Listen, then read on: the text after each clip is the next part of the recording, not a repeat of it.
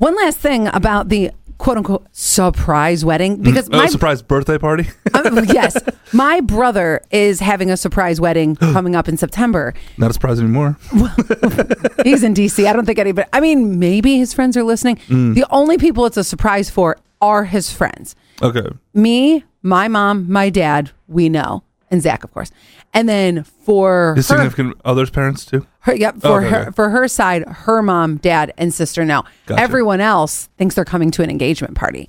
Oh, okay. Right. And like you gotta give, especially the people who like the family want to look good. You're Mm-hmm. like, I, I don't like the whole surprise element of surprise. And here's the other thing. I want to read a text from 0889, but I don't like that th- you don't realize like how much goes into being a photographer and how much money Mm-hmm. and time and effort.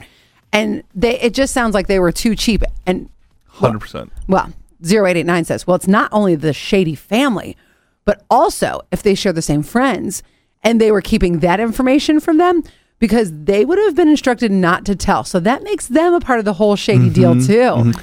The woman in the hospital has every right to be disgusted with the whole situation and those involved. Hundred percent. And I also, uh, I would never ever ask my sibling, even if they were a photographer, I would get a photographer. I want them to enjoy the wedding, not have to be working. And I think that's with anything. Now, I have been a bartender at a friend's wedding. It was something we had talked about.